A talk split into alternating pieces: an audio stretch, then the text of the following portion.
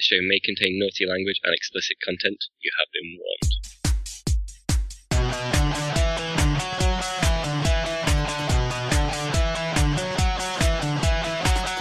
Welcome to Facehammer, an Age of Sigmar podcast. Bringing you product reviews, news from the UK tournament scene, as well as some pro hobby tips. So stay tuned and get ready for some hammer to your face. Welcome to Facehammer, episode 55. It's me, Russ the Faceville. I'm joined by Les, has a best in show painting dagger from South Coast Martin, and Byron also has a best in show painting dagger from South Coast Ord, and Terry has a glass butt plug from South Coast Pike. Uh, I'm just going to buy myself one so I can be in the dagger crew as well. I thought you meant uh, butt plug. you, you two buy butt plugs and Terry buy a, da- dagger, and that's all kinds of fun. I'm not sure which club wins there. We'll find out, I guess. the, the butt plug club that doesn't doesn't sound like fun. All you need to be a member is a glass butt plug and a dagger. It sounds pretty hardcore. I don't think I'd fit in. Today's show is about Slaanesh. yeah. Um, well, today's show is actually going to be about the South Coast Grand Tournament. Um, we're going to talk about the South Coast because two of you played. Uh, I obviously organised it. Byron wasn't there, but he's seen stuff and can talk and ask questions. Um, and we'll probably do a little bit before we get into that. We'll do a little bit of a roundup about um, some news um, and a little bit of what we've been up to, and then we'll crack straight in. Um, we're not going to do a blow for blow account, but we're going to talk about some of the games and some of the painting armies and um, the experience of the day. Um, so that's going to be today's show. So first things first, um, news. Uh, well, if you've been living under a rock, maybe you haven't seen, but there's been quite a lot of um, lot of stuff coming out about Age of Sigmar two. Is that the official name? I think it is. I think they're just calling it the new edition, aren't they, on, Yeah. on the community site? It's not being called AOS 2? Don't know. Well, new edition. That's pretty exciting, right? yeah. Yeah. So pretty excited to see um, the reactions when all the stuff starts hitting. They've been releasing little sneak peeks on the community site. Um, we're not going to talk about those because it's a bit dangerous for me and Les being in the playtest team. that we get in a lot of trouble. we might we might let something slip and get into an awful lot of trouble. So It looks like stuff should be coming quite. Like the amount of stuff that's being released, it seems to be landing pretty thick and fast. And it's not like they're giving out little tidbits. It's like big news about big changes in rules. So it feels like stuff should be pretty close. Well, they've, they've announced this. the date, haven't they? They've said new edition coming June. That's what it says on the Okay. website. Amazing. Expanded narrative, refined gameplay, and cinematic sorcery. And there's a porcupine skull thing on there, um, which is That, cool. is it that purple thing? it is a purple porcupine skull. That's not the official War Scroll name before people start quoting me. That old chestnut. yeah. Yeah. Um, like I say, it's dangerous us talking about it. So um, we're gonna we're gonna do some content, obviously, um, when stuff starts dropping. So we're gonna do some little mini shows to talk through about a few things, and obviously there'll be a full um, new edition show, um, which we will record um, and have that ready to go out. So hopefully we can release content as all this stuff hits. There's going to be an awful lot coming out thick and fast um, from what it looks like from the sneak previews. So um, we'll try our best to cover it and give you the lowdown. Um, big changes, big changes coming. Um, I think there was a little bit of a sneaky peek about summoning, wasn't there? Yeah. So yeah. Yeah, yeah. Well, the- that, the- that's all the we're going to say. The Yeah. title of the post said summoning is, summoning is free, but it doesn't really say much else.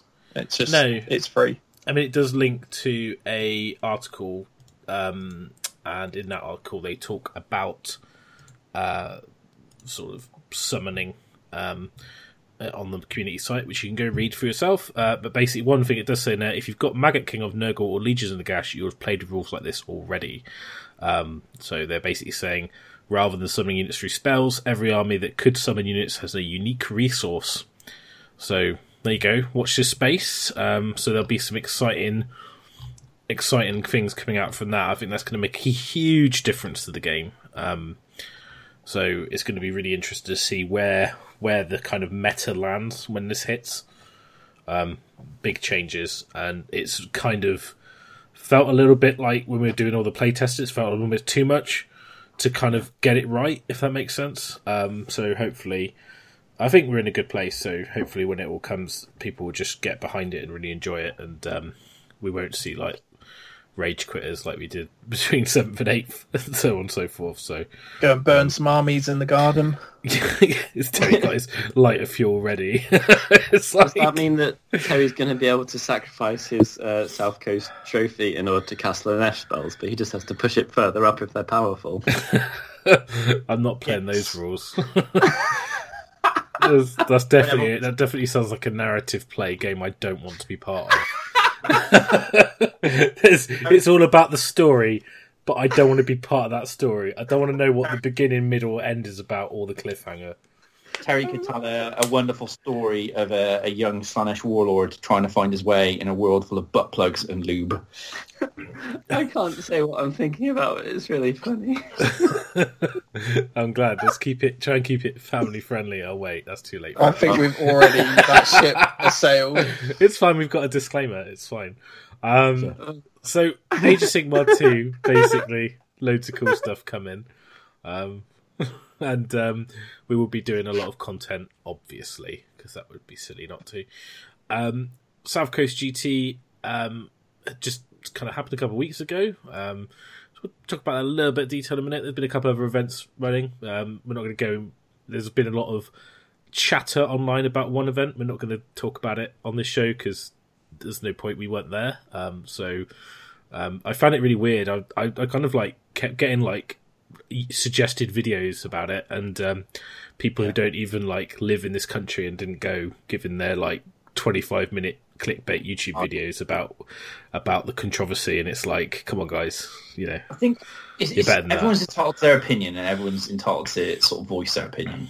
But at the same time, I, I think if you haven't experienced it firsthand, then you've only got a very sort of uh, one-sided view of what the, the event was all about and stuff. So, you know, everyone's entitled to make, you know, their snap judgments and stuff. I'm sure like we, we all have uh, other times. But yeah, I, I kind of haven't watched any of the, the sort of like, you know, the comments from people on the other side of the pond and stuff. Because I did more, more from an interest point of view, really, because I mean, it kind of it kind of hit homes when you when you become an event organizer and you put yourselves out there, you, you open yourselves up to this kind of stuff, you know, and it's um, it well, it's just interesting. It's interesting for me to as being like the organizer of the South Coast and the Facehammer. yeah. Um, I was gonna Just- yeah, just how big an you've got more impression- you can leave on people and how important it is to make sure that you you deliver. Um, and after being over to Adepticon, and even though you know, there's there's little things that people, I mean that I know Alex who runs Adepticon really cares about that event. It's very he, he takes a it really really close to his heart to try and make it as good as possible, and I think he does a great job. Um, and I think you know it, it's it's tough when you're the focus. You know, you're you've put you've done something. You're the focus of attention, and it doesn't take a lot to. Um, and some things might even be outside your control. I mean, even like the likes of Ben Curry took a massive risk running Blood and Glory at the Roundhouse this year, like well last year. Um, Tickets for that are on sale, by the way, so please support and, and go to that because that was great last time. Mainly because it's Chiquitos, which has got nothing Oh, to do with Blood and Glory, but A great, great tradition started there. I, I can't wait for the boy this year. I think, like, to be honest, out of all of the events that we've got coming up and stuff, I think, like, you know, you've got Blood and Glory and Eggs are, like, really high up on my my list of what I'm looking forward to.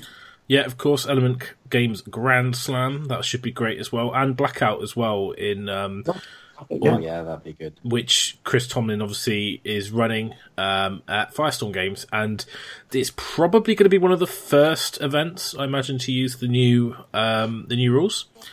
So is it it's That August, isn't it? happening, doesn't it? Fourth, of, it's early August, first weekend of August, I think. So Yeah. I think so. that'd be Has he still got tickets available? I think Yes- if he's got yes, tickets does, available, yeah. everyone should everyone should get on board and like get make Blackout like a really big, strong event. Like because it's you know Chris runs it every year. Every time we've been, it's been amazing. As well. I am not you know. going to get blackout drunk. Get blackout drunk. I'm not doing amazing. what I did last year. I'm not playing Throwing Matthew Crowd in the first game and having to throw up on my first turn. You were a fucking train wreck. Are you- You're in the party house, Russ. I am in the party house. Do you know In what the the best thing? house. The best thing about staying at that hostel before was when we were walking back. There's just like all like girls that were getting ready to go out with all all the lights on, all the things on, just just getting their baps out. Mate, you're selling it to me. I know you love it. Les is going to be like, like just marauding the halls. It's going to be like one of those films, like you know, Attack the Block or something. You know, where they all just barricaded themselves in. Les is this big, I'm- big hairy, horny not- monster just trying to get down the doors. Come on, easy. Come on, you're talking about me, not Terry. Do we know the Do we know the events for these dates so we can give people high quality information? yeah, so quite a few events coming up, uh, and I think people want to get into those as soon as possible, really, uh, to make sure they can play some cool new Everyone's going to get mega excited, aren't yeah. they, and jump on it. And it'll be that's my favorite time to play as well, as when the kind of the dust out is still settling and people don't quite know what's good yet, or they're not playing right yet because the the goalposts have been shifted. I shifted. still really miss like the it. Wild West. when AOS was in its Wild Wild- West phase, I miss that. Yeah, I miss I miss taking Skyborne Slayers with four units adjudicators, the Prime, and all the heroes. I just, I just, it was just, it was just a beautiful time of craziness. It was like the end. It was like end times, but in Age of Sigmar on crack. It was amazing. Um, so events. So we've got some dates. So uh, Blackout is 4th and 5th of August. Eggs is 25th and 26th of August. That is followed by Bank Holiday Monday. If people want to come and hang out and drink Saturday and Sunday and then have a leisurely trip home on the Monday or whatever. We can get Um, to that, aren't we? It's going to be amazing. Yeah. You can get Face tickets Hammer for that at Element Games website, right? On the, if you click events on the website, you can pick tickets up there. You can indeed. You cannot get events for Facehammer GT because It's sold out. That's sold out. That's 21st, 22nd, 23rd of September. excited. And then Blood and Glory is uh, the first weekend of November. Yeah, second, Is correct? third, and fourth. Yeah. So I mentioned Is that your birthday, Terry? Or was that? Thirtieth of November. Oh yeah, yours is after mine, isn't it? Yeah, and I thought for some reason I thought it was soon like, earlier than that, but no. You can. Um, they're forty pound a ticket for um, Age of Sigmar, Blood and Glory. Um, so we'll be there. Can't wait. Uh, I think he's got one hundred and fifty um, for Age of Sigmar and one with forty k. So um, get there early. You know, get in, get get your space booked. Do it, I know we're all going, aren't we? It's going to be amazing. mate. We, we need to book Chiquitos, don't we? Like, we need to do this seriously We way do ahead need of to do it. We need to actually book a table and or a party. Can you book a party? Can we just book the place why not? out? If we get enough people. Tweet, tweet Byron at Facehammer uh, for a list of people who want to join the party table at Chiquitos on the Saturday night. Unfortunately, And you will be vetted. Right. So, um, so if you're developed, you can't join in, but otherwise, Yep. yeah. Yeah, so Byron, Byron can vet people. So if you get turned away, then it's Byron's fault. Yeah, it is. And the vetting process involves coming to Facehammer and buying me a drink. no, oh, awesome! Unlucky Brad.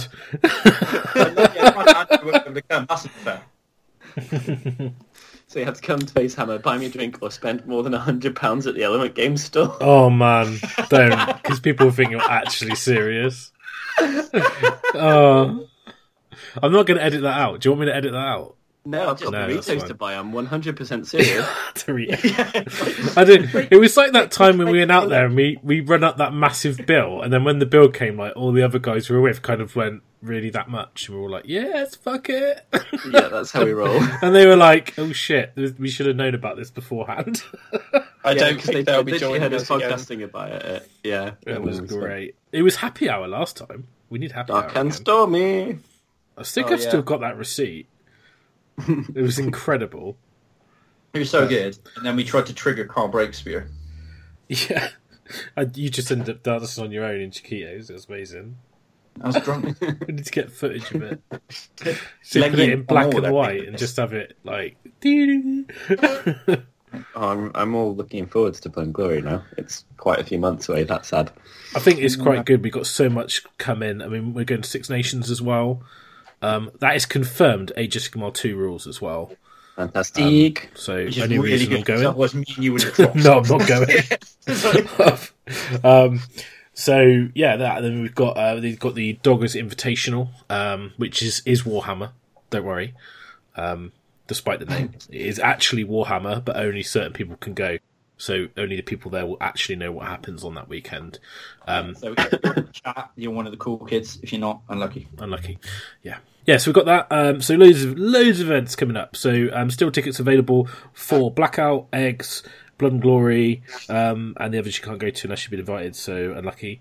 Um, I'm sure there's other events around the country, but those are the ones we're going to go to. So um, if you're there, come and say hello, and we'd love to see you there. Yes, please. And, and if anyone wants to sell me a Heat 3 ticket, uh, hit me up on Twitter. Yeah, I'm supposed to be commentating, but I'm not sure. I, am I going to get there? I don't know. But you're you're still going, right? If I haven't got a ticket, I'm not going. I, I, I, there's so many people rocking up on the day. So if you see anyone on Twitter that wants a heat free ticket and you've got one, don't sell it to them. Sell it to me. Cool. Fine. Cool. That makes sense. Um, How to view celebrity status by Les. Yeah. I haven't got celebrity status. I'm infamous. mate, you're the Warhammer expert. You got the right attitude. I am a Warhammer expert. I know. It's, Martin it's, Mm, yeah.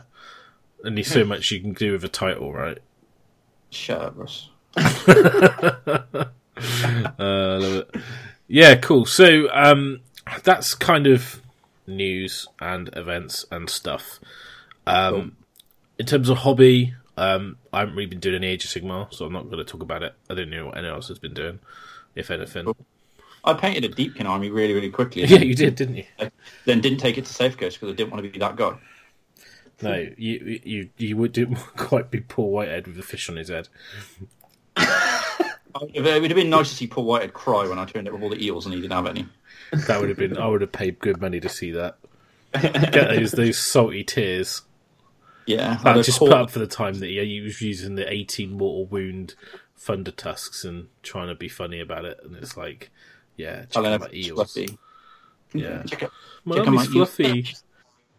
No, in in all seriousness, um, yeah, it would have probably would have been a bit of a, a bit of a piss take, but um, doesn't matter. Yeah, You didn't le- get them painted, did you? So it's fine.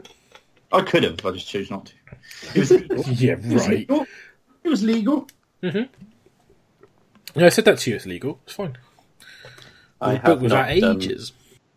I've not done much hobby unless you include deciding that I've got hobby bloat and spending a large part of the bank holiday weekend trying like to swim upstream and clear out the vast amount of hobby crap I have to make my my hobby sit down time less intimidating I and need more to do practical that. and less cluttered. I oh definitely god. need to do that. Feeling a bit better about it now, but it was a slog. Like I started and then I tidied the entirety of the rest of the house because the idea of finishing was so hard. That's generally what I do. I fin- I tidy up everything but my hobby room, and then go, "Oh, I've done loads, so I can't do it today." yeah. That It's like- happened twice. Yeah. I've Did you, done- I've um, Okay. Uh, what was the rule then? You you didn't have like a year rule? Is that the the way Yeah, someone it? said that. That's quite a good idea. If you've not used it for a year, then you don't need it, which I think I mm, maybe not for models because I like having things around if I need like if I'm like oh I have an Rock spider I've not used for two years I, I need some spider's legs or whatever. Um, but I think for paints maybe that is a really really good rule actually because I got so much shit that I don't need. It's unbelievable and I work far better like when I used to when I was doing commission painting actually that's the time I was the most productive and on my desk was either stuff I'd finished in like the last week or few weeks to look at and feel proud of myself on the left hand side or the thing I was working on and the paints required and my monitor and that was it. Nothing else was on the desk ever. Whereas now it's like a bit of this, some of that, some basic materials for one thing, some models that need prepping, some others that are half painted, um, and it just it doesn't help. Like I think I need I have I can only do anything by obsession, so I need to have like a laser focused line of just the immediately needed task and nothing else. Yeah. I think I'm going to do something similar this weekend where I'm just going to have like a big tidy up and just basically everything that is uh, that is not one of my unpainted stormcasts is going to go away. Um, because I've still got so much anticipated Stormcast stuff or half finished Stormcast stuff that I just want to get that done, and then you know everything else is just so it's going to be my Necromunda gang, my unpainted Stormcast, and then my the, the leftover bits of my Deepkin, and that'll be and that'll be it. And I'll put it like you know and just get it all tidy and just be focused and yeah, just get back on the Stormcast bandwagon. I think. I mean, I'm just gonna have to start chipping away, almost just opening a cupboard, taking everything out, getting rid of it, getting the next cupboard. You know, I've got I've got so much stuff that I've never touched or, or gonna gonna do anything with in the next couple of years. It's almost like just just sell it, just get rid of it. I don't need it. Um, we'll see.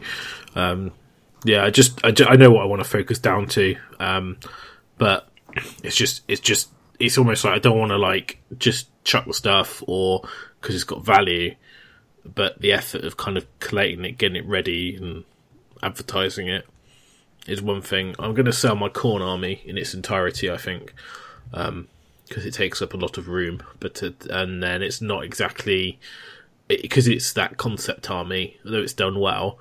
It's not something I couldn't replace quite easily if I really wanted to. Um, Yeah.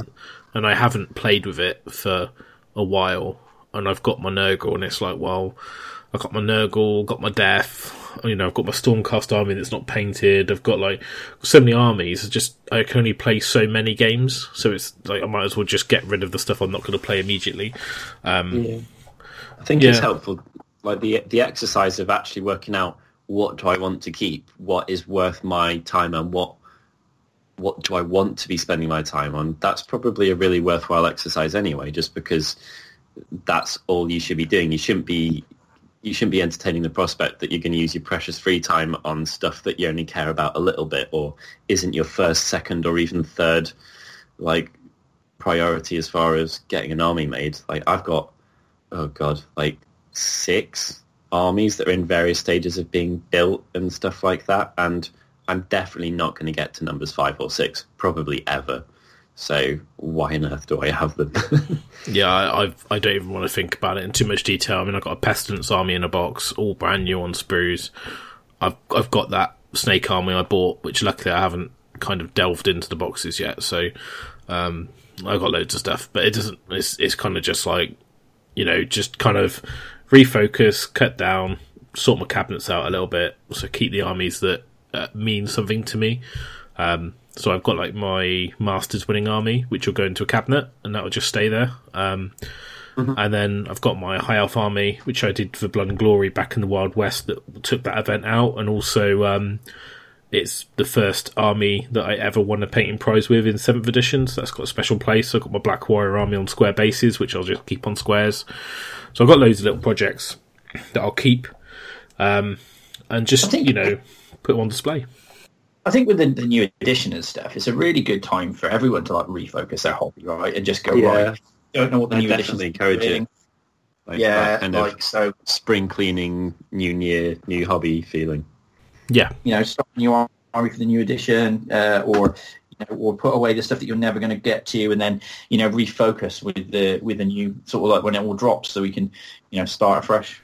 So if anyone's interested in a Khorne army, a Kharadron army, an Ironjawz army, a Pestilence army, or or a, mm, probably keep my Flesh Eaters, um, let me know. You know, oh Beast Claw Raiders, I've got those too. Um, so let us know. Um, we'll we'll go with that. Um, anyway, let's. It's we're having clear outs. We need to. Um, we've got problems. Um, some more than others. Um, Terry, you, you've been doing anything um, Age of Sigmar related? You've been quite quiet. Deepkin.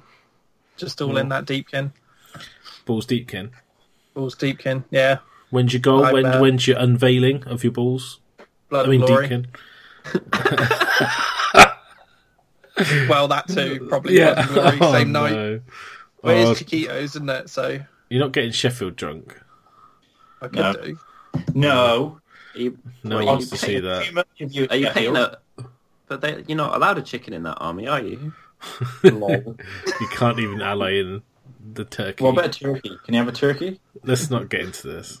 I had to cut this out the last show. Moving swiftly on. If So- you know, you know. Yeah. I literally like Les went on about it for about ten minutes. I had to cut the whole thing out. um, so for life. well, yeah, but don't share that with the listeners. They don't want to hear about it. Um, or maybe you do, and if you do, you've got a problem. DM Um, me Twitter if you want to. Just come speak to us at an event. It's probably easier. Yeah. Come Or find just be us at at Chiquitos. Glory. Yeah. You can see it for yourself. See it, see it firsthand. Ugh. But yeah, In- so I'm working on Deepkin. so, um, have you got any in progress stuff you shared, or are you keeping it all under the hat, secret, secret, or It's you? all secret, secret. Um, I've got a model that will be revealed on the 30th of June. Ooh, If anyone knows what date that is, that's Warhammer AOS Day, Golden it Demon. is. Yeah, open day, isn't it? Yeah. Yeah, so I've got a few categories I'm going to enter for that. All right. Cool. So Um, I'm working on something at the moment for one of the categories, and I've got a model finished that I'm probably going to do a few little tweaks on as well. But, um, Mm. Yeah, so that's that's the focus at the moment. Very cryptic. We'll find Yeah. out more about that later, I guess, or at a later date. Yeah, that'd be cool. Um, cool. So that's all hobby stuff. That's all done. Talk about events. That's all out of the way. Let's move on. So, South Coast GT 2018. But just that's it. We'll just leave it at that. Thanks for listening. Yeah. Now- It was it was a good event. We attended. Thanks for listening. Yeah. Come see you on the next show. so um, this year we did something a little bit. We took it out General's Handbook, and all we did was slot in two malign portent scenarios um, in amongst the normal six missions, six game tournament held down in Hornby Technology College. Um, you can check out Heelanhammer's YouTube video for some videos of the event. Um, we've got a Facebook album on the Facehammer Facebook page. Not that we really use it, but I've just taken loads of pictures. I just dumped them in an album. So if you want to look at the models that we're going to talk about, um, some of the shots from the event, AD Mac wearing a pair of pair of pants with his bum hanging out, um, anything like that, it's all in that album, so you can check it out. Um, I might not have put that picture in there, but you know, it was quite funny. He was the bottom slayer. It was it was pretty hilarious. Um, so you guys, obviously, Byron, you weren't you weren't there, unfortunately. No, Um, and we only had about 100 people this year, um, which originally I was a little bit bummed out about. Um, but actually, as the event got going, actually, I think it, it almost made it better. So what was the final count? Um, 96 or something like that, I think. Oh, so I thought it was still up in the 120s. Uh, it originally was, but it dropped down um, because we had a lot of dropouts on the day and stuff. So, Ah, right, okay. I think with uh, with events that are so far to one end of the country, that's always more of a thing because people have to fact like if people are umming and ahhing, then not that it's a negative, it's just a fact of life. If people are umming and ahhing, then they factor in that however many hours or miles Um, or whatever it is. Warhammer Fest was on the same day. Yeah, as well. and it was Yeah. in May, not in April, which it normally is in April every year because we lost the venue got booked by somebody else and they didn't hold the booking for us. So, yeah, a bit weird, but um, it was fine. I mean, I was a little bit subdued a little bit on the Friday. It was a bit like, oh, there wasn't that many It people didn't here. feel like it didn't feel like South Coast on the Friday, or for me most of the Saturday. But then Saturday evening, it really felt like South Coast again. Yeah, I mean, you, you guys probably got a different perspective to me, but I found um, I was a little bit like, oh, okay, there aren't that many people. But then when the event started ramping up and everyone seemed to be having fun, it was kind of like, actually, we've still got like almost 100 people, which is good anyway. Um, reminded me of like early, the early South Coast when we started off with like 60 to 80. Um, but to be honest, like it, it just it's just because of the date move, I think. But um, still pretty happy with the um, the atmosphere was really good, so I had a really good time. No, it was really good. Um, I, I enjoyed myself on Friday helping Ben Curry get his army ready because he hadn't, he was wet on the table when he so That was Oh, really? so funny. Watching the two Bens hobby together was Yeah. just they were bickering at each other the whole time. It was fucking hilarious. Curry trying to trigger me using his Winsor Newtons with PVA glue. I was just like, Ugh, stop it. Oh, They're he just, just kept leaving them in the water it. pot. Yeah. Oh, But yeah, just get stuff done, putting snow on it as base in. Like yeah, so uh, if you played Ben Curry uh, with his uh, daughter's army, um, yeah, I made it look good because Ben can't. you Yeah. painted some rims on bases. I know. I was going to say, did you just pick the sexiest bit? Did you just pick the sexiest bit you could do, show off a bit, and then let him do all the hard work, like I did when friend of the show Mate, I- Dan needed his Skaven doing? Dude, I fucking black rim bases like a boss. Did a bit of rimming. Yeah, So- buddy. It was a bit of rimming on the Friday. Um, Yeah.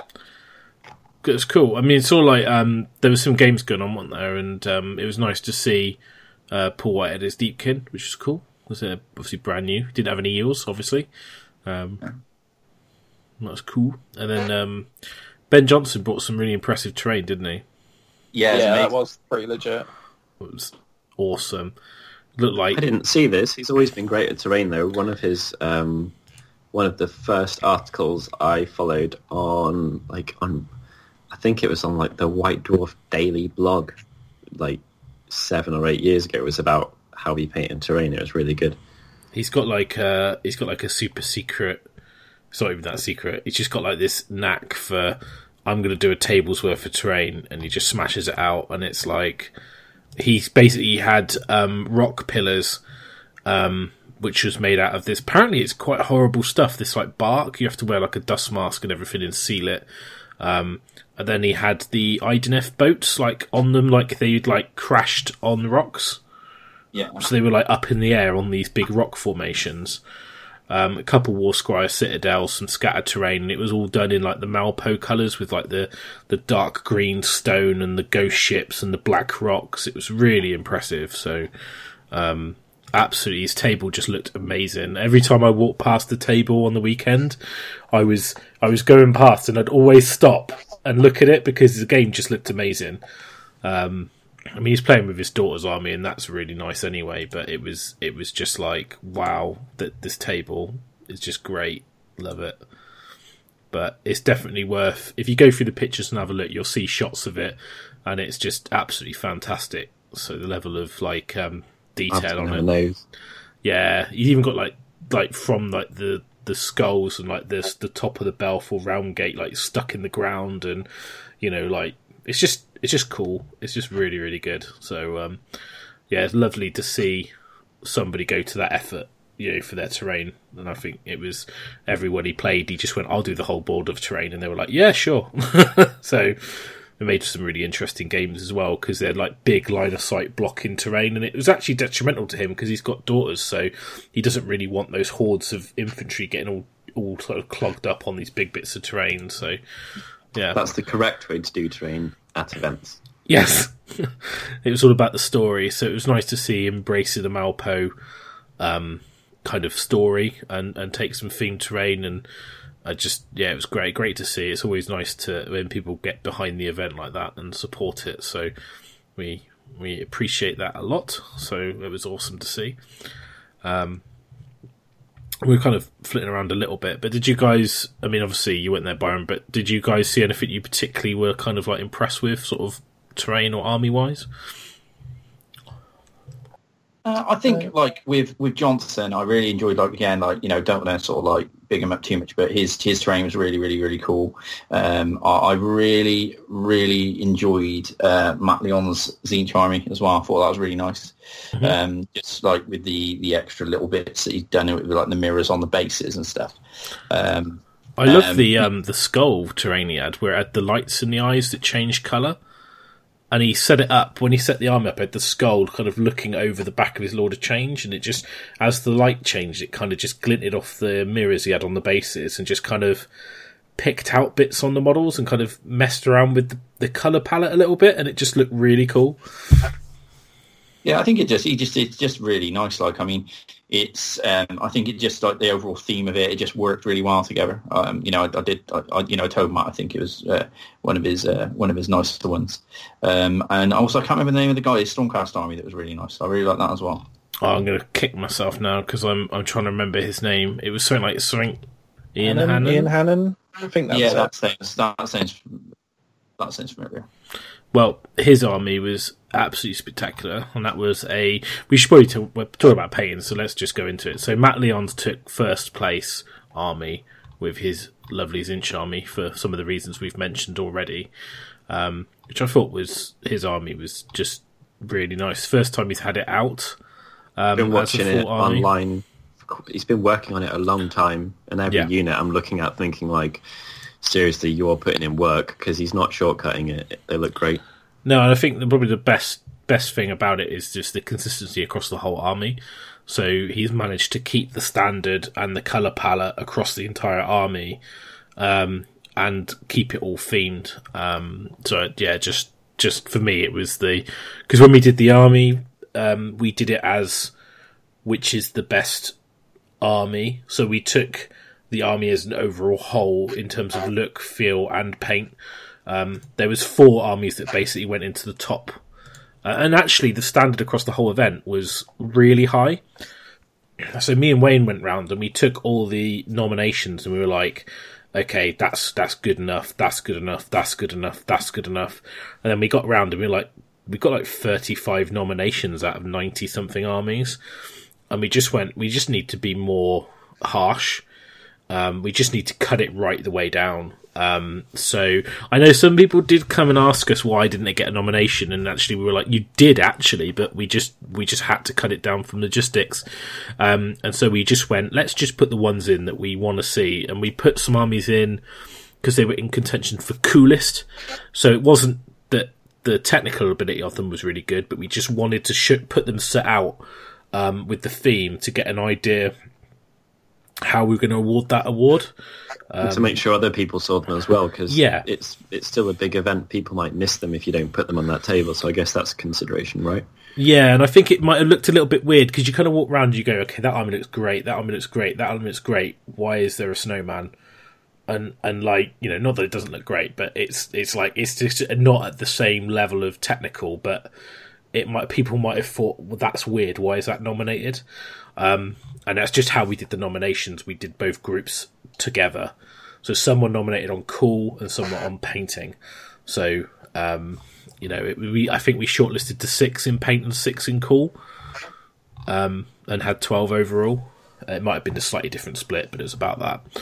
Um, but yeah, it's it's just interesting to see. And um, so the the the Stormcast uh, Vanguard army, um, which we think was from Ian. And sorry if we've got your name wrong. It's um, it was brilliant.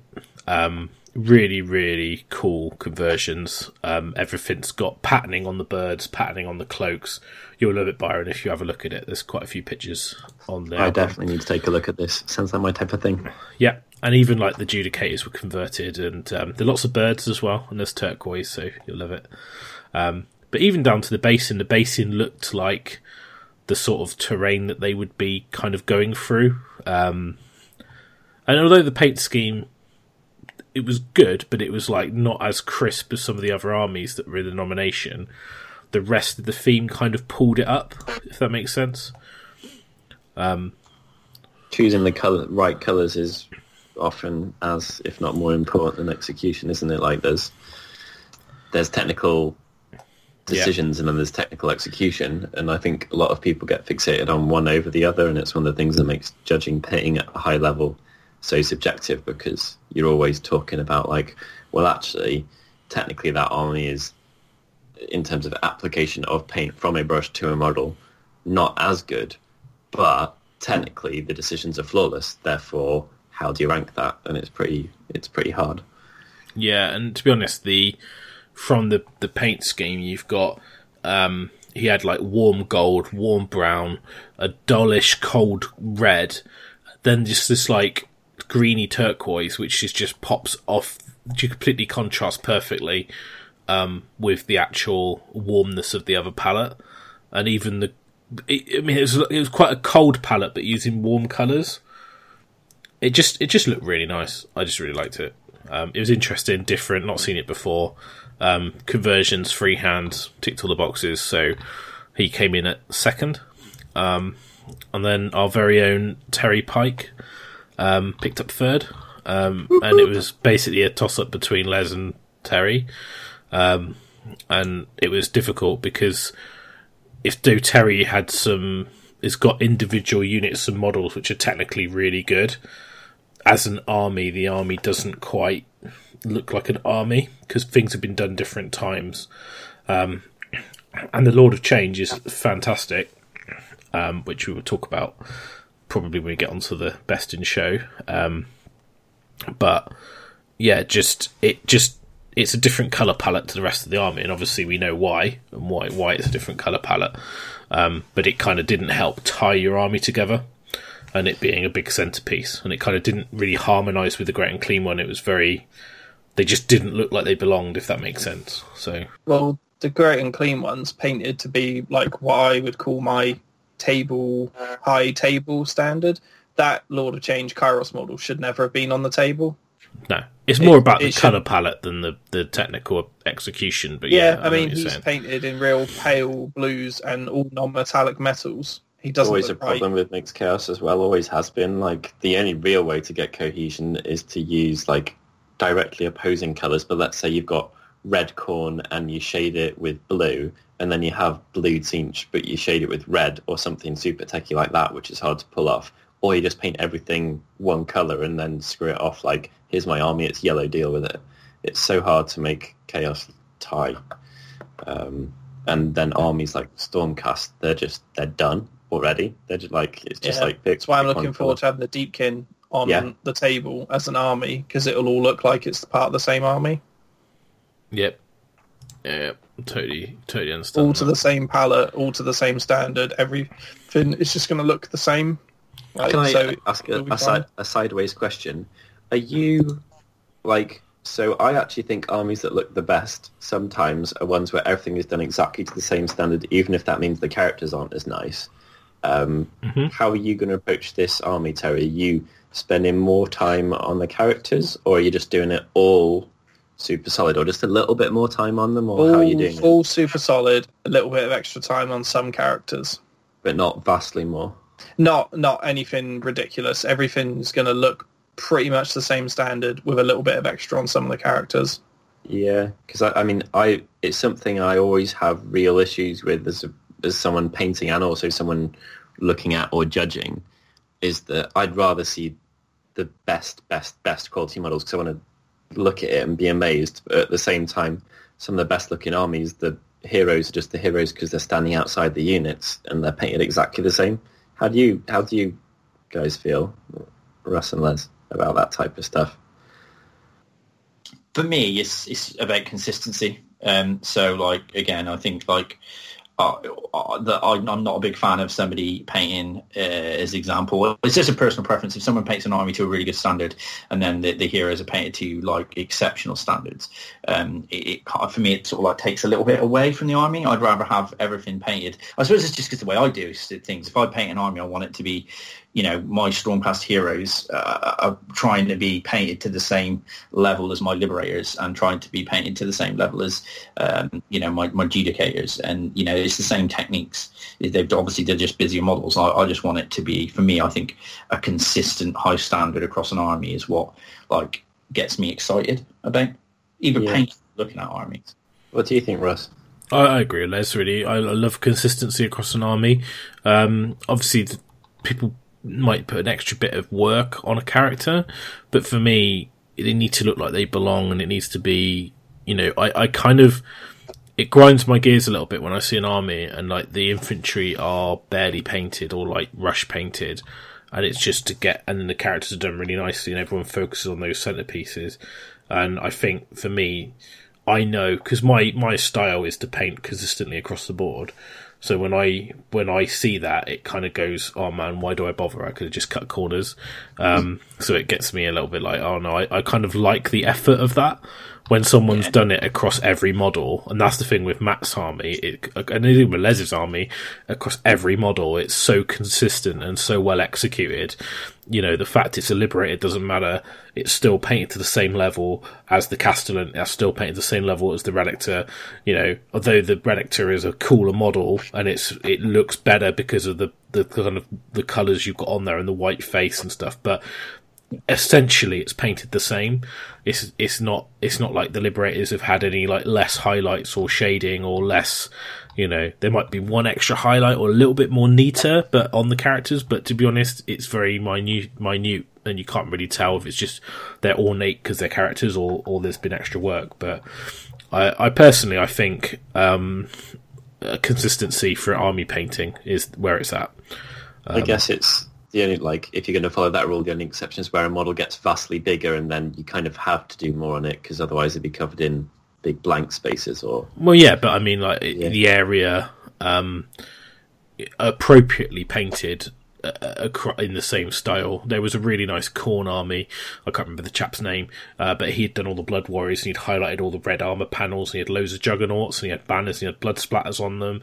And he got a nomination, and his army, uh, which is consistently across the board. You look at every model. Everything's highlighted. It's all line edged highlighted, and you think, yeah, technically it's neat, and and it's not necessarily like um, where the highlights should be if you were doing like true highlighting. Um, but across the whole army, it just looked great. I mean, he had Yeah. very striking color scheme. I mean, it's you know, it's it's classic Khorne colors, and it was executed to a high level, and it's bloodbound. You just don't see a bloodbound army painted to a high level like that. And I know those models, how complicated they are oh no, yeah, and and to see someone who's put the effort to do that across a two thousand point army, you had like Korghos Khul, the Bloodsecrator, Slaughter Priests, two units of Blood Warriors. You had like twelve Juggernauts. I mean, painting twelve Juggernauts is Props. is a big it's a big job.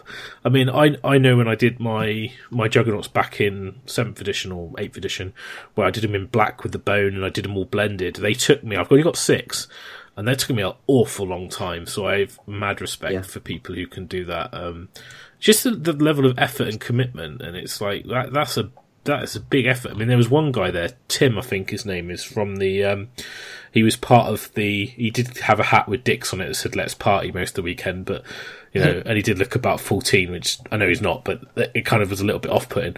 But he he actually had a really nice Wanderers army.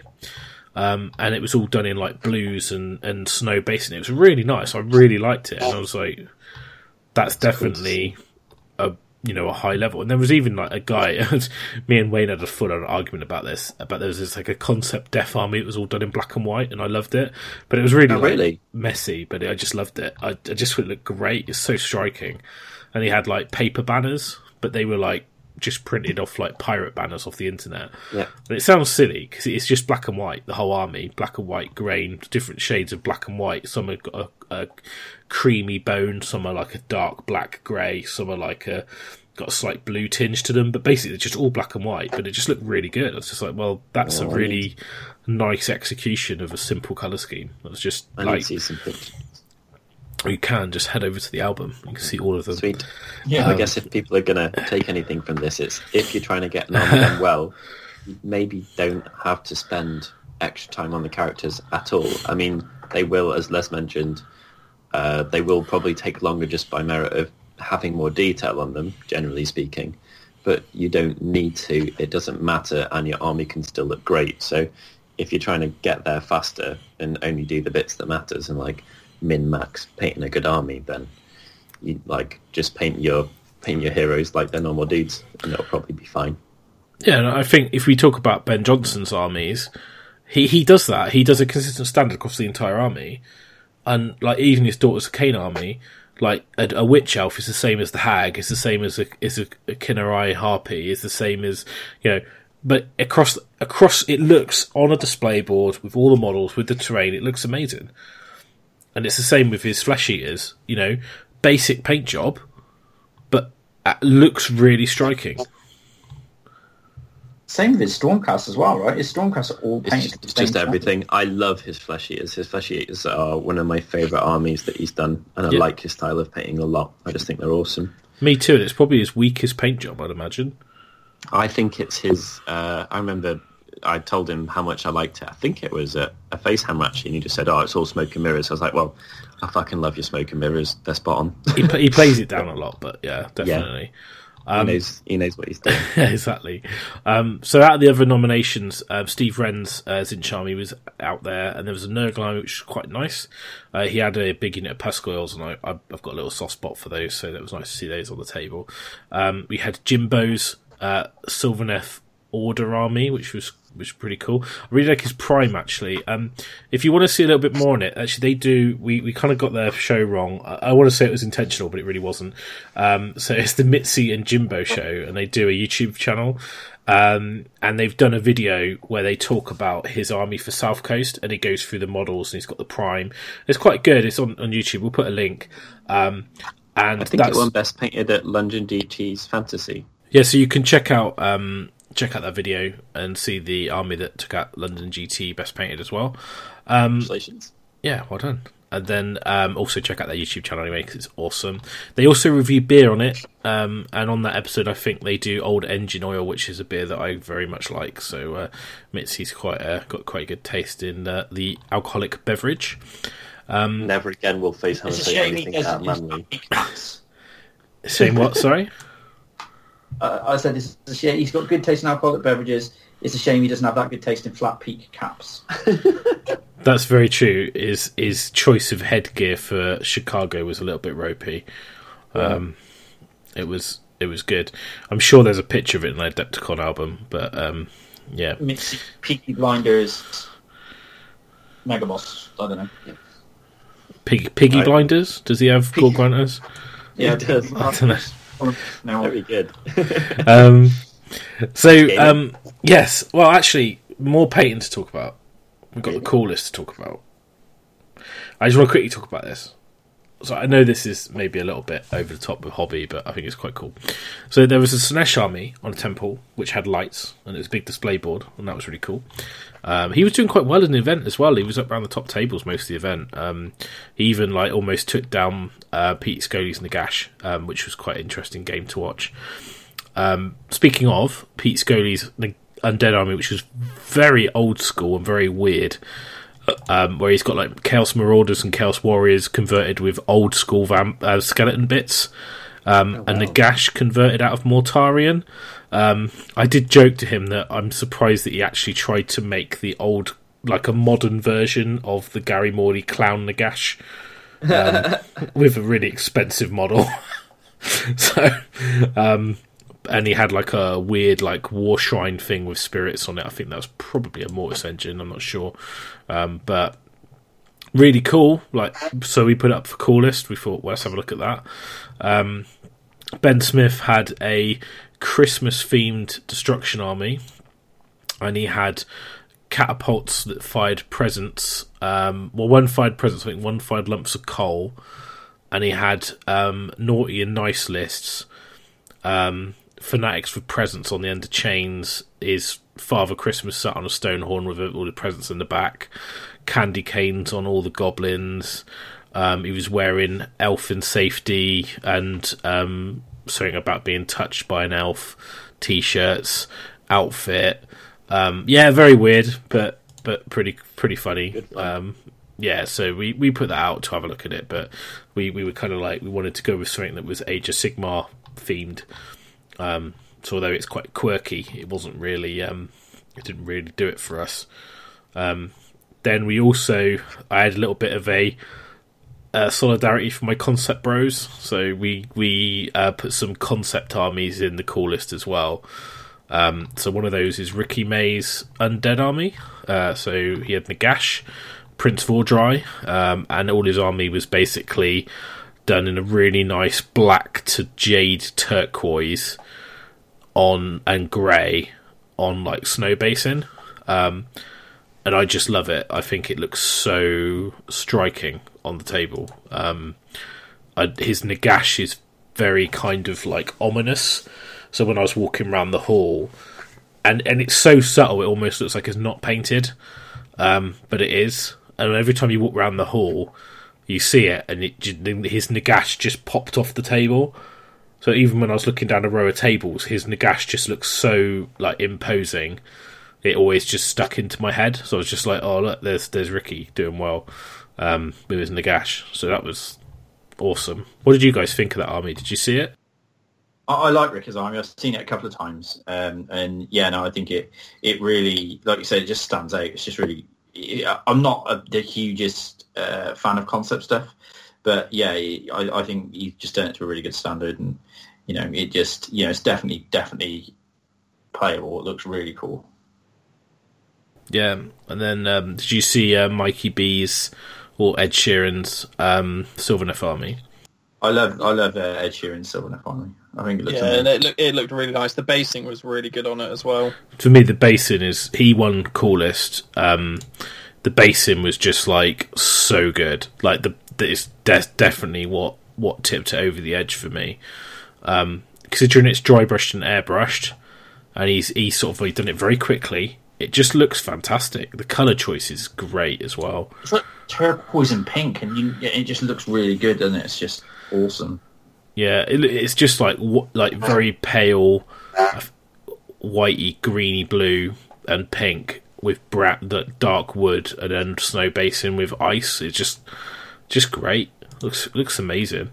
Um, I I think he had it he had it displayed on a snowboard as well, which kind of helps a little bit. So there's a funny story actually. We had like we had like this whole row emptied, and there was one snow mat, and everyone wanted to put their arm in the snow mat. it's just like like you can spread out, and they're like, yeah, but I got snow on my bases. I want to put it on this table. So oh, okay. So, um, but I yeah, really nice. Um, absolutely, absolutely great. I loved it. Just just fantastic.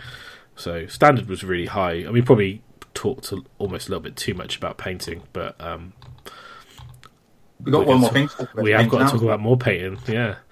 And that's the um, painting show in the evening, um, the awards. I don't know if I took many photos of this actually, um, but basically, we people entered their stuff, and we were like, cool. So, um, single character was taken up by your relictor. Yeah. That's right. Really, I'm not going to get this wrong, am I? Yeah. yeah, no, it was the Relictor that won. Yeah, still think it stands up. I know it's won numerous times at um, Warhammer World. It's just Yeah, like, uh, didn't it win last year at Safecoast as well? probably, but the um, the field was it wasn't as strong as it has been in last year, other years where people had taken actual like display pieces to display. We had a lot of Yeah. stuff out of people's armies. Um, in terms of monster, um, we gave it to Matt Leon's um, Lord of Change because we took Best of Show out because basically Terry's Lord of Change was like head and shoulders above everything because it's just on another level. It's done as a it's done as a competition piece, um, not as not as a army model that's been put into a paint show. So it kind of just would have walked it walked it basically. So um, it just absolutely absolutely great. I mean, I've t- there's one of the pictures in the album is the back of your Lord of Change with his wings, and you can see Yeah. every line highlight on every feather. It's just nuts. So Yeah, um, only a few months worth of painting feathers. you must be super happy with that, though. Oh yeah, definitely. I'm going to be taking it up to the Games Workshop thingy, the open day AOS thing. Do you want to talk? A, my luck up there. You want to talk a little bit about why you did it, or how it came about, and what where you- where you got inspired from, or? So the original idea was I was trying to get better at single model painting by learning how to do new techniques.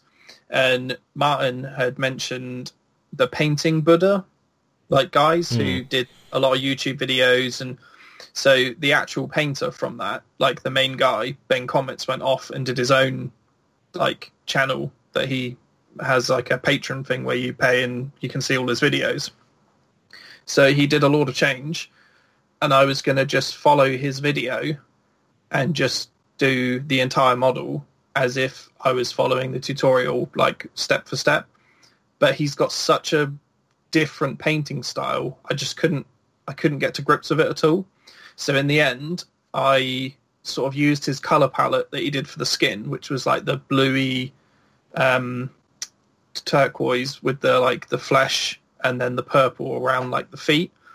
So I used his color scheme and then just did my own style because he does this thing called the loaded uh, loaded brush technique where he puts like the base color in the brush and then puts a dot of white on the end of the brush and then does like his blends on the surface doing a single brush stroke. Like technical. watching him do it, he makes it look easy, but then when you actually try and do it, you just get like white paint all over your model and it looks horrific. It's nuts. The, like the level of aptitude with dilution and stuff like that is it, it beggars belief. But he is one of the best painters, evs. So, uh, So- yeah. so did yeah. you use his same? Did you use his same paints, or did you just go for his? So I, his I general use the same the same blue and black and red because he he paints his Lord of Change with literally like seven colors. So the entire model, my Lord of Change is done with nine, or my Kairos.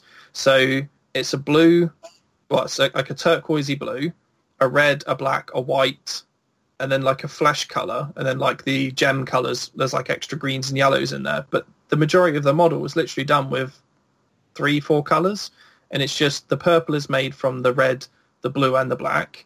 The the blue is made from blue and black. The per, you know then you've got the all the shades and highlights are just all made from the main colors with just more black or white pushed into them. So it's it's got me to like go away from my mad multiple color bright sort of Skaven Tzeentch thing that I've done into the Deepkin now where I've gone these are the five colors I'm going to use across the entire army and I'm going to make all the colors out of these five colors.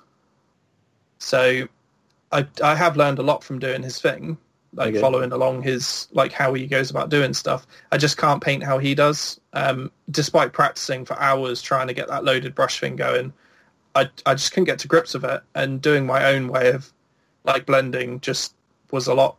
It just made more sense to do what I know how I can do instead of trying to like force his technique. But It sounds like you still learnt a lot from the exercise. Oh, I learned I learned tons. Like just watching like an actual Slayer sword winner paint is really interesting to see how they even go about mixing colors and just from the basics going right up. Like it might be where he placed his highlights as well. mm, sort of. Um, I find I- that really helpful. I'm not very good at it naturally. it was helpful in some places, but with that Lord of Change model, you find that a lot of the highlights just put themselves where they're meant to go anyway. Um, it was just on like the big flat surfaces, like the arms and legs, where you're just like, well, where should I put a highlight here? Because it's kind of a big round, sort of flat surface. Um, so that was kind of interesting. But I mean, I, the piece itself is is not really ever meant to go into my army or anything. I just made a quick gaming base for it so that I could just have it on the table. I'd spent all that time painting it. I just wanted it to have it on the table for a bit. In hindsight, I should have just left it as a display piece and just taken something different in the army and just had a bit of fun with something else. But it was nice to get him on the table. But I probably shouldn't have because Les nearly Nice for the dropped it. people to get to see it as well. He's Yeah, no, it, it is good. But yeah, so the first person to ever touch that model other than me was Les on the Friday night, and it was just pinned into its gaming base. And the model's very back heavy, and it nearly fell out of the base onto the floor. And Les was like, "No, have it back. I don't want to touch it. I'm done." Yeah. Yeah, Uh, I'm a dropper. Uh, I'd have just cried, literally. You literally. dropper. Yeah, I'm a dropper. Could have told me that before I gave you the model I've been painting for like seven, eight months flat out to, you know, to get ready. But I'm happy that I uh, I, I took the the best in show with it. It's just a shame I couldn't join Byron and Les with the Dagger Bros. But now I'm in my own little group of Crystal Butt Plug Bros. You're you're you've got a more rare gift than we had, so you're special. Yeah. Yeah, Yeah, exactly. So, I mean, to be honest, the you should should be pleased with that, really. Um, Oh yeah, definitely.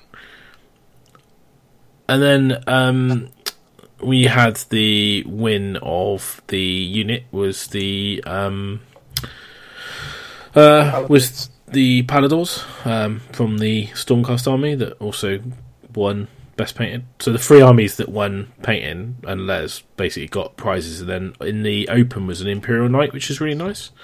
Um, can't remember the chap's name, but that was um, pretty good.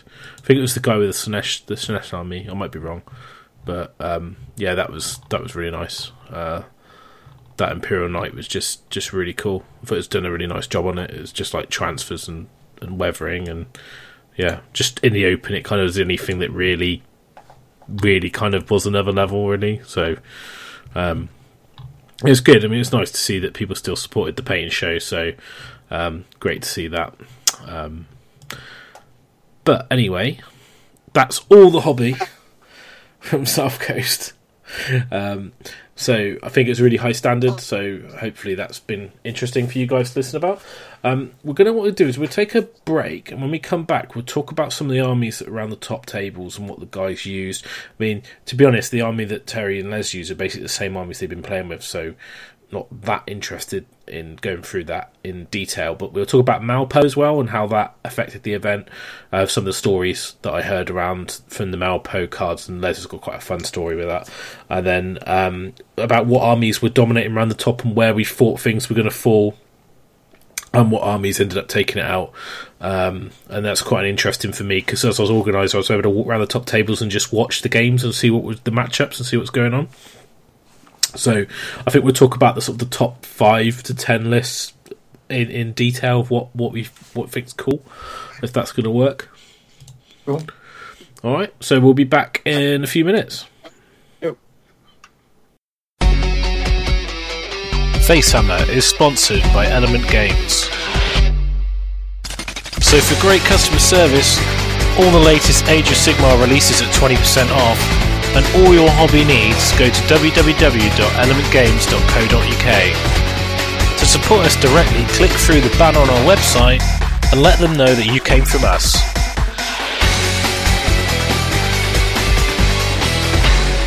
and we're back from the break. Um, so before we get into like lists that were doing well, um, we used Malign Portent, didn't we, at South Coast? Yeah. Um, how did you guys find it? Shall we go first with this, Les? Yeah, I, I actually really, really enjoyed playing with them. Um, I thought the missions added um, something different to the, the, the overall sort of like the feel of the games. Um, I, I played two practice games before the event. Um, and sort of like did a little bit of research um, before I, kind of went into it. But I really liked the missions. I, I felt they were really cool. Um, you know, uh, I don't know what the, the big song and dance was all about on the internet about them being rubbish and stuff like that. I, I didn't really pay much attention to it. But uh, as missions go, I thought they were really cool. Um, and I, I really liked the, the the prophecy points and being able to you know spend those um, and you know picking your sort of like your malign prophecies. Now I can't remember the, the exact term for it, but uh, your, Your guiding skull portent. That's it. Your guiding portent. Um, but yeah, no, I really, really enjoyed it. Like you know, it got to the point actually uh, in a couple of games where I was like, oh man, I wish I had. Like, I wish this was a, a Malpo game so that I could use my, you know, use my uh, guiding portent um, because I just found him really, really cool. Did you use the same one in both games? I did, yeah. And what did did you had a little cool story about it, didn't you? So, so it's a bit gamey, but um, I was playing John Dale, um, and we he had a gunline army, and uh, it was really, you know, it's, it's geared up to, to to shoot and kill a lot of stuff. Um, and he had a, a really cool combo where uh, he had a, a dwarven character. I can't remember his name, uh, the, the name of it. And he basically he, targets a unit and increases the rend. Uh, I think he's a runesmith. Um, Yeah. uh, He's a runesmith. so he, he had a massive unit of Longbeards um, who were Rend 1. Um, and he then obviously uses the runesmith to make them run too. Um, so we were playing the, I can't remember the name of the scenario, it was the one where you spawn the last turn with the, the, the different sort Harbingers of Doom, I think. so we, we were anyway. Long story short, we were playing, um, and I had moved the Star forward uh, and debated charging, and we had a little conversation about whether or not I could charge him. And I was like, "Do you know what? I'm going to charge you." And then I failed to charge. Then he had his go, uh, and he didn't charge Star Drake because he, he knew it was going to be like really resilient to the attacks due to the fact that Staunch Defender Castellant buff. Um, and then uh, then well for priority, I got priority, and I, I moved the Star three inches away from his Longbeards, and they were all buffed up like with Rend two, and I'm like, Do you know what, like John, I'm like, I'm really unsure about charging you, and he's like, yeah, and I was like, because essentially Rend two Star Drake's like you know on a two up save, it makes it, it's a four up save you run in ones, which is I, know that Rend two you're just going to put a load of wounds through and probably you know cripple him, um, and I was like, yeah, and we had a conversation back and forth, and we talked about it, and he was like, I was like, Do you know what, I'm just going to charge you, and he was like I'm going to charge you with the Star Drake and I'm going to charge you with the Fulminators. And he was like, yeah. And I was like, yeah. So I, uh, I charged the Star Drake in um, and I charged the Fulminators in on the, uh, the the right side of the table. Um, and I activated the Fulminators first. And he looked at me and went, you made a mistake here, aren't you? Because I'm going to kill the Star Drake. And I went, right, okay. So um, did the Fulminators. He got to the Star Drake uh, tape, got to the Star Drake combat. And I played my malign points card, which was Ignore Rend on the Star Drake. Oh, he was just like, what? I was like, yeah, ignore rend. So it's just a chirp saving rolling ones. So I activated the Fulminators, making sure that they did a load of the damage and like crippled the other unit, knowing for a while that he was never going to hurt the Star Drake, um, and kind of played him a little bit, which was a bit of a dick thing to do. But it was, you know, at the time it was quite funny. And um, I told Ben Curry this story. Good and, story. Yeah, and Ben naturally went straight over to John and fucking went, he gamed you up, mate, he gamed you up. So, he loves just putting the little like the little the little wheedle in. It's like kicks you when you're down, you know. Yeah. yeah, exactly. Wait someone do the hard work, just comes in and kicks you. So, what about you, Terry? What, what was your sort of feelings on Malpo? See, I, I was on the flip side of it, and I did not enjoy the Malpo at all. Um, I I wasn't like bothered about going into the event. You know, the whole they put the Malpo scenarios in. It's not going to change the you know what I take because I was literally just taking what I had. I didn't do any prep or practice games for what Malpo did, um, and in the games that I played it in, the Malpos just went completely against me to the point where I, I just auto lost a game um, just because I didn't realise the potential what you could do with one of the the things like the cards you could play. And then in the in another game, I So, what played the guy. that? Do you want to give an example of that? So in the scenario, you could score spending your prophecy points on your opponent's objective, even if they had control of the objective. Yeah. Um, and when you've got Morathi sat on it that you can't kill for four turns, she just scores to the point where you can't actually. Did she Get get onto yours? game. Did she? Yeah, she was just on it Oh, straight right, away. okay. Made made a huge charge, and I was like, well, I can Kairos it down, but then you're you can still get a reroll. So I'm, you know, there's a potential that I'm going to waste it. Um, and it, it just, you know, I, I wasn't really expecting it to happen. I didn't think he'd make that massive charge, and you know, just inexperience of playing with the the Malpo stuff, and I didn't really, I didn't really was think it about the it. scenario, not really the cards then? It it was well, it, that was the scenario with the prophecy scoring from Malpo. In the next game, the cards were what did it. So I played a guy who had a full Tzeentch um, change host, and I couldn't ever shoot any of his units because he kept playing stuff that reduced all my range. So it's like, cool, I'll you know I'll move up, and he he is like halved your move or something, or or pinned your unit so it couldn't actually move, and then just minused all your shooting range and your casting range down. I was like, well, Just it's just six inches on your shooting range. So Yeah, to a minimum of three. So the Great Unclean one could never shoot anything because he only had a three-inch shooting range, and the Skyfires went down to 18, um, which is still obviously not bad, but because his entire army was horrors, just walls and walls of brimstones and blues, I could never shoot any of the good stuff behind it because with that extra six inches off the range, you could just never get in there. And then just some of the other cards he played, there was another one he played where it just completely stopped the game dead. I was like, well, that's I can't do anything about it. Um, he one of his he gave himself plus two to cast for the turn on a Tzeentch change host that already had all the other buffs on it. So he even with, though I had Kairos to do unbinding with, he had a pretty much just a free magic phase whenever he played that card because he it just everything became completely irresistible to to even stop. So the Lord of Changes is getting a six, gets plus one naturally, stood on Arcane with another plus two. So he's casting on like 16. You're like, cool, I need a 17 to unbind that. It's like you've got horrors that are casting on like 12s and 13s and 14s because they've just got so many buffs across the table with these with that. Just that extra plus two was huge.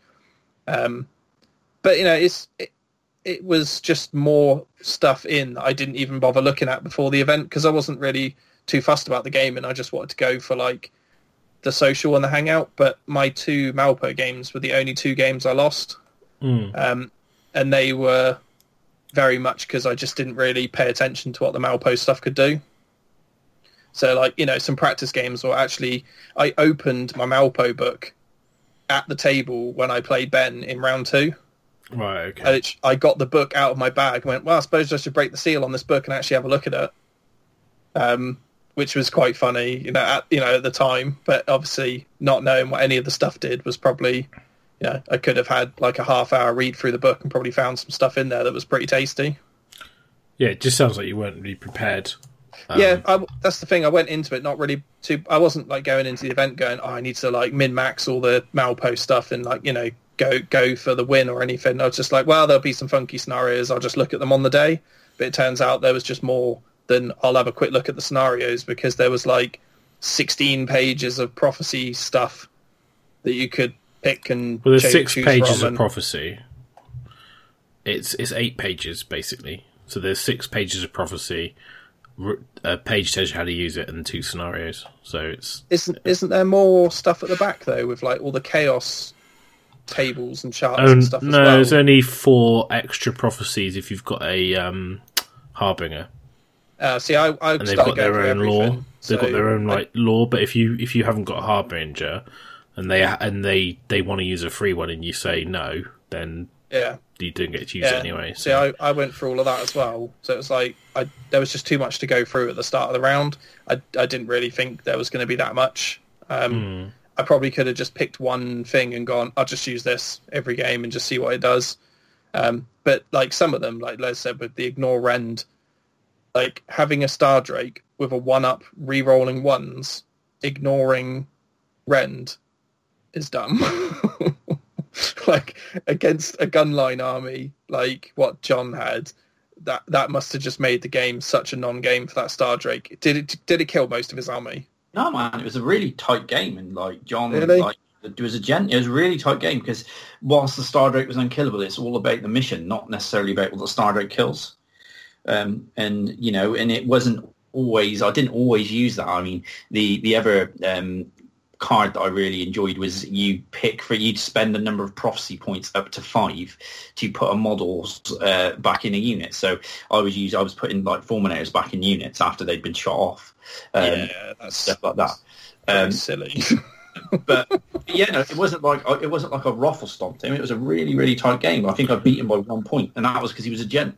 The thing is as well there's in throughout the six portents like the the sort of the guiding portents pages there's an answer to pretty much anything on the table so if you Yeah. know what you struggle with and you pick the right set of stuff you can go well now i can deal with that because i can use this um, so you know like actually Ironjawz players go in well okay I can mitigate the shooting, or you know, I can Yeah. do some.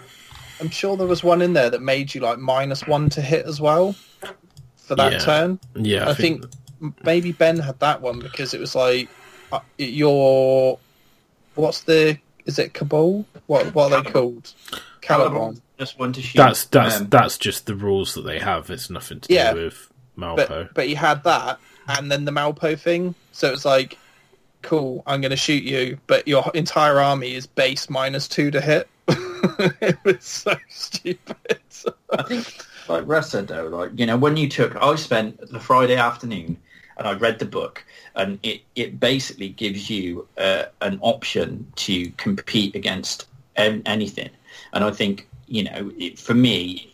Whilst it's not to everyone's taste, I felt it added it, uh, it basically took my army and meant that I could compete against some of the bad matchups. Like there was a way for me to deal with change host in there by reducing Yeah. the spam and stuff like that, which is what I would have took if I played a change host. and the um, one that I quite like with that is where you get mortal wound saves. So you can have like a five up mortal wound save on a set of attack of mortal wounds. Misspell. It is just it's I, I found that it, it basically whilst it added another level of com like you know of complexity to the game, it also added you know it, it didn't balance it, but it leveled the playing field a little bit in those bad matchups. If you Yeah, see, you've been going like I into it, said, like with mine, I, I went into it not really bothered about the, the you know, reading the book and having a look. It was just I'll just have a look on the day, and you know, should have read the pack fully, and that meant also reading the Malpo book fully, just so I could have a proper understanding of it. But you know, it's, it didn't ruin the event for me. They were just my two games that were the hardest to play because they were the ones where I didn't really know Hmm. what to do about the Malpo stuff. So yeah, it was my own fault, but at the same time, I kind of just wanted to play normal Age of Sigmar at South Coast. But you know, I like I know you guys want to like try and do something you know different every year to just sort of make it not the same as a standard you know GT or whatever or Heat. But um, yeah, for for me, like it was just you know, it didn't obviously it didn't stop me going to the event like it did a lot of people where they moaned about it online and stuff, and they didn't like change. Like I wasn't fussed, um, but I should have been a little bit fussed and prepared for it, and then it probably would have been able to pick something horrific that would have made my army just like pretty stupid in one of the phases or something. Yeah, definitely should have given it a read before the event. Um, Yeah, I think the um, for me, I heard a lot of good things about it. A lot of people saying how it enhanced their games or like breathed a bit of fresh air into their army when they've been playing an army for a long time. This sort of actually gave them some options they couldn't have before. So um, I was fairly happy with how it went down. I don't think it really skewed the results or affected games in a negative way, really. Um, that's just my observation, really. I think it, I think it went pretty well, but you know, I don't know. But I was pretty happy with the, um, the kind of the overall result of seeing how people were pleased it, and you know, and having a bit of fun. And I didn't get any like really quirky rules questions over it. You know, I didn't get anyone go, "Well, this can't be right" or anything like that. You know, so um, yeah, seemed pretty cool. I was quite happy with it, but. Cool. Anyway, so that was Malpo. Um, so I mean, unfortunately, I didn't. I didn't play, so I don't really. I've still not played any Malpo, and even like Les has still got my book and my cards. I'm like, oh, I haven't played. Um, so um, I think we talk about lists probably. So um, from some of the stuff that was doing well. So basically, um, Jack won with Vanguard Wing, um, and then second place was Darren Watson with um, his plague touched Archaon Maggot King build, which is Yeah. pretty gross. And then um, Chris Myhill come in at third with um, his mixed order, I believe. Up round the top tables, um, some interesting, interesting games going on. So um, some of the lists did well. So um, Pete Scully was in a chance at getting a podium with um, Nagash. So he basically last round lost to Jack, uh, but he basically won uh, ma- majors and minors um, all the way through with Nagash. Um, and that was, I think he had a unit with Graveguard um, in his army. Uh, so that was quite an interesting build. Um, I think when he played um, the Vanguard wing in Total Conquest, Jack was able to like ping pong the, the liberators in and out of combat to, to double score both both objectives. So you go score two points, move over to the next one, score two points, move over to the next one, score two points, and then you got too far ahead, and then Pete couldn't do enough damage with Nagash to um to actually pull the game back. Um, and then so that that was the last round that game. Um, some other interesting things was uh, Liam Cook was doing really well with Daughters of Khaine. Yeah. So he he was up there and he lost to Pete Scully, and I think if he just played a little bit better, he could have won that game. It was just it was almost like he he made a, a slight mistake and and lost the game on that. Yeah, I think he was telling me that he got a little bit greedy and felt that he was he wasn't his plan was to not kill Nagash and just kill Pete's army, um, and then he saw an opportunity for him to kill Nagash and went, do you know what, I'm going to try and kill him, and then that's where it all came undone because he didn't. Yeah, yeah, I think he he changed his tactic, didn't he? And lost sight of what he was trying to do, and then that was enough to um, kind of come up come up against him a little bit. I mean, to be fair though, I think uh, that when you think that he was, you know, in contention for a podium for, throughout the sort of like the event, and he's played what seven games with that army, and that like six of those were at the event. Yeah, yeah, he he did super well with his Daughters of Khaine. Um, it was good to see, and then um, Uh, ben Curry was also doing well with Daughters of Khaine. He ended up having to face Jack in round five, um, and Jack was able to. He got really unlucky. Ben actually he did a, a really good move where he used the um, the sort of shadow move from his form his his house, and then had a doom bolt on his um, on the like the castellan, um, and just failed to cast it on a six. Uh, otherwise, have done six mortal wounds and took him off, um, which is a bit of a shame, really. Um, yeah, Dan Ford was using Plague Touch uh, Archaon, which was the same build that Darren was using. I think they collaborated on lists.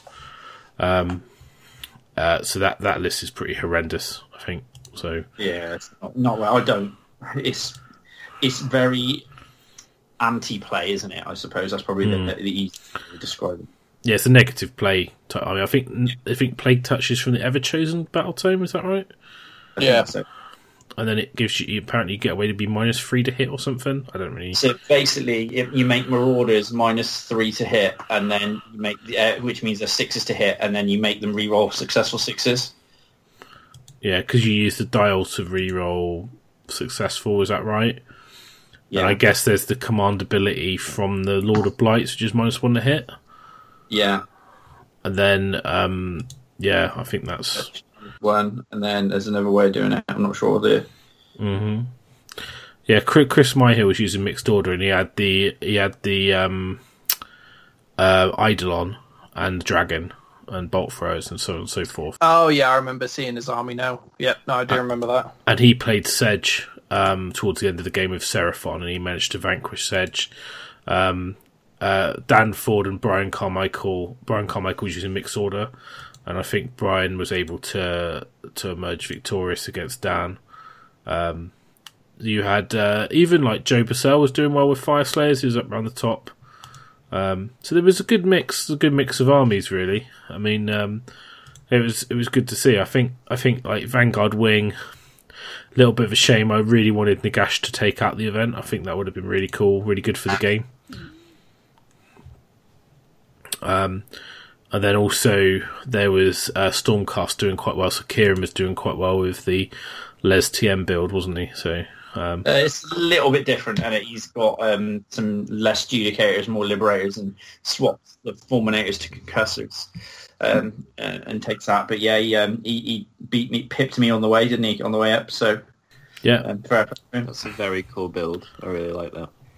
and Yeah, then um, it is it is good. It's a good build. And then Matt Leons ended up playing Darren Watson in the last round with his his inch and um, against the Glottkin Archaon Plague Touch combo, um, and uh, lost out on that. And that's what Darren got Darren onto the podium. So it's quite big swings in the last round. There was quite a lot of big big games going on. Um, I think the scenario didn't help Pete in the end of the end of the event um, playing Jack, which is a bit of a shame, really. But you know, is what it is. I mean, even like Ricky was facing off against that Slaanesh army on the top tables. That was kicking around the top tables as well. I think the minus one to hit is really strong in the meta because it, it breaks like Nurgle. It breaks so much stuff is on a six to Murder hit. host. Yeah, it just it just well, murder host was nowhere was it? I didn't really see any. I think there was I, Matthew I did was play. using I did play a murder host, but it wasn't a proper one. It was like murder host light. Yeah. Oh, one of the most interesting lists. I got to talk about this, but he was he had a really quirky death army. So he ran all the Mortarchs. So he had Mannfred, Arkhan, and Neferata in one list. And he was kicking around the top tables the whole event. He was doing really well. Um, it was a Legion of Sacrament, I believe. So he had Arkhan as the general. Um, you know, some skeletons, some direwolves, just a really weird army, but he just it just really did well. Flexibility and target saturation. Like, which one do you pick? Yeah, exactly. And Or maybe even he just curse have used off a star rake every game for four games in a row. yeah, maybe I don't think so. Um, and then like um, Pano was doing well with his Bloodbound as always. He seems to always do quite well with that. Um, and there was a, a couple Tzeentch armies which were pretty um, horrendous. It was like all the um, all, all the horrors and all the brimstones. Um, it was I think Greg Dan had borrowed the army, and then um, there was a chap there who I think you played Terry by the sounds of it, who had all the horrors and everything. he seemed like a super nice chap. But Yeah, no, he wa- he was a nice guy. It was just it was just hard work going through the the he was it the multitudinous yes, multitudinous host is what you had. Yeah, so um, which is the one where all the units regenerate and um, it generally Yeah. upset people. Um, but it was good. It was good. Um, and then you obviously had the um, the, the one-eyed Nef army there, which was cool to see. To be honest. Um, yeah but yeah, I mean, you know, I think from the list that did well, um, Plague Touch seems pretty strong. Um, I'm not, I'm not entirely sure what that combo was. I can't, I can't quite remember what it was um, to do it. But stuff doesn't seem to do a lot of damage, but you just can't take any damage back, so you just grind your opponent out for the long game. well, he's got Archaon and the Glottkin, so there is some damage definitely going in there, isn't there? Basically, you just you put bla- plagues on the Glottkin. The reason being is that it's look at all the wounds that you got to get through before you lose blades of putrefaction, and then you just got loads of marauders that you put the that you put blades on, um, and then when you need to, you increase the dial round to make sure that Archaon does the the take them off on fives. Yeah, Yeah, because he gets plus one to wound from the dial, doesn't he? So you can just delete heroes on five on five pluses. yeah, no, it'd be interesting. I've got I've got a lot of the stuff to do that. I just need to paint Archaon. And Yeah. the Glottkin. it's like a six month project, isn't it? Oh, I've got a Glottkin. He just looks a little bit different. it's paint the guys and blue tack him to his head. No, Don't I just worry. stand him on his base. Don't want to repeat a Frank Frankwall. No. Bone Ripper with no Frank Frankwall on the back.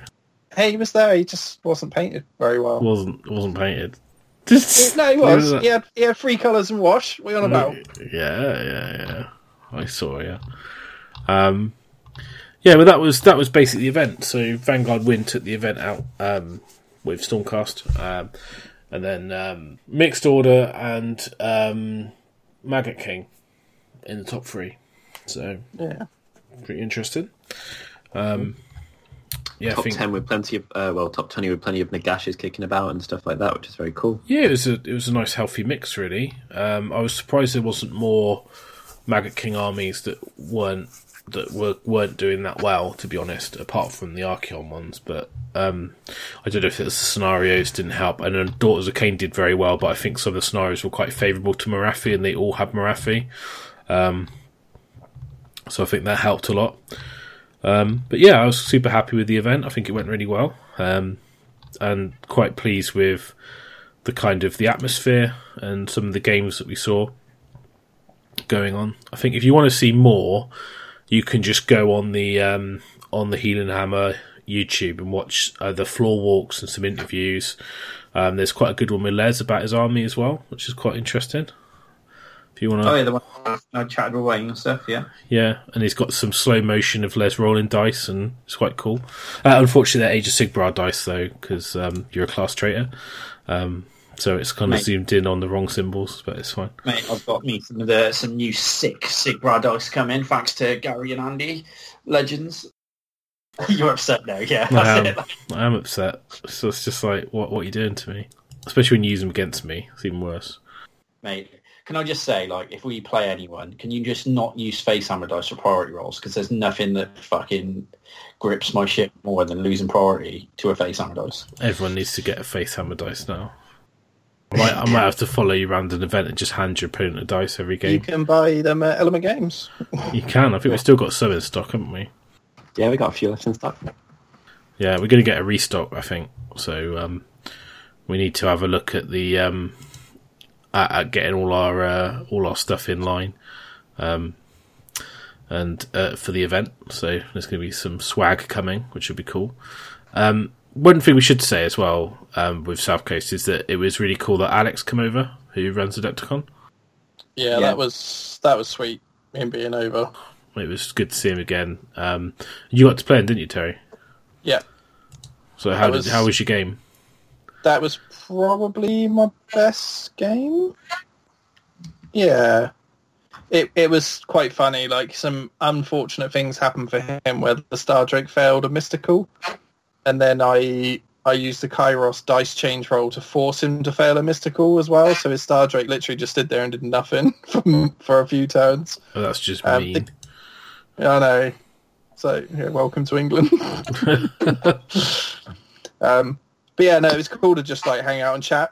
Like one of the things he was talking about that, that made me laugh was they don't have roundabouts in Oh Chicago. yeah, yeah, of course, yeah. So he was he was like proper shit. I don't know how to do this roundabout stuff. What what is going on? Um, so we had quite a little giggle about that, about like driving over here and stuff. So it'd be good to go out and see him again next year though for Adepticon. Can't wait for that. We're planning to go out, aren't we? Yeah, I'm Yeah. definitely going again. So um, that'd be awesome. Um, yeah, he did say to me actually that that you, your game is his best of the weekend. So he was like, he said like you did a, he said you did a really good job of um, rescuing his weekend. The words he used. So I was uh, pleased for that. So well done. It's nice to see that you keeping in the spirit of things. So it's all good. my hobby army. Your hobby force. Yep. This could be your new name, the Hobby Force. Terry Hobby Force Pike. yeah, exactly. That's cool. But um, yeah, so I think I think it went down really well. Um, uh, uh, pretty pleased with the mix of armies and the and the paint standard was really high, as we've mentioned. Um, hopefully, we'll see more people there next year when it's back to the regular slot of April. Um, but yeah, pretty happy, pretty good. So um, nice to see uh, people taking away prizes. So you know, well done Terry and, and Les, and your patent prizes. That's good. So Yeah, happy happy with my glass butt plug. I bet you are. Yeah. So hopefully you've not been sat on it all show, which is uh, why you've been quiet. Just No. sat. Just been sat here polishing it. oh, dude. Um, right, cool. So I think we're going to wrap up there because I think that's pretty much all the South Coast show uh, to talk about. So, um, like I say, go check out the albums on um, Facebook. Um, go on the Heelanhammer um, Facebook page and also the YouTube channel, um, and check out the Mitzi and Jimbo show. Um, and you know, check out Warhammer Community for all the Age of Sigmar two ramp up and releases, and we should be releasing some content on that uh, as soon as we can. Um, so hopefully we'll keep you guys um, up to date with all the new combos, rules, um, you know, little tricks and things that are coming out as they come out. So uh, yeah, look forward to doing that. Um, is it worth just mentioning quickly the Stormcast? The official um, Age of Sigmar podcast from uh, Games Workshop, isn't it? Yeah. Which is, um, I gave the first one a listen. Yeah, I've Um, watched it. Yeah, it's weird watching a podcast. Yeah, because it's on YouTube, isn't it? Yeah, So um, I think you they're doing three a week. Is that right? yeah, So I think the first one I saw had Pete Foley and Jervis Johnson on it. yeah. That's right. Yeah, so that's quite cool. It's good to see that, and um, uh, hopefully they're not going to um, steal off under too much. But I think they said they're going to they're going to be quite a different format, aren't they? So um, sort of bit akin to the old um, daily Bad Dice Daily format that, that Ben used to run. So yeah, Yeah. small fifteen minute commutable distance shows. So I think it'd be quite cool.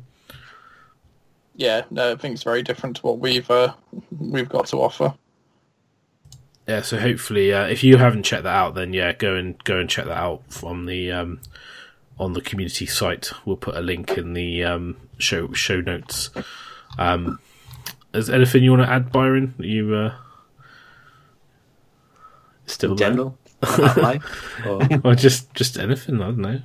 Like About, about, about tacos or anything? plug plug anything? I mean, I, you, ge- like, I genuinely considered saying burritos when you first. do you want to plug before you to burritos? go. So is it? Yeah, I just, I just Oh, really it's like tacos. burritos quite a lot. We we know, we know.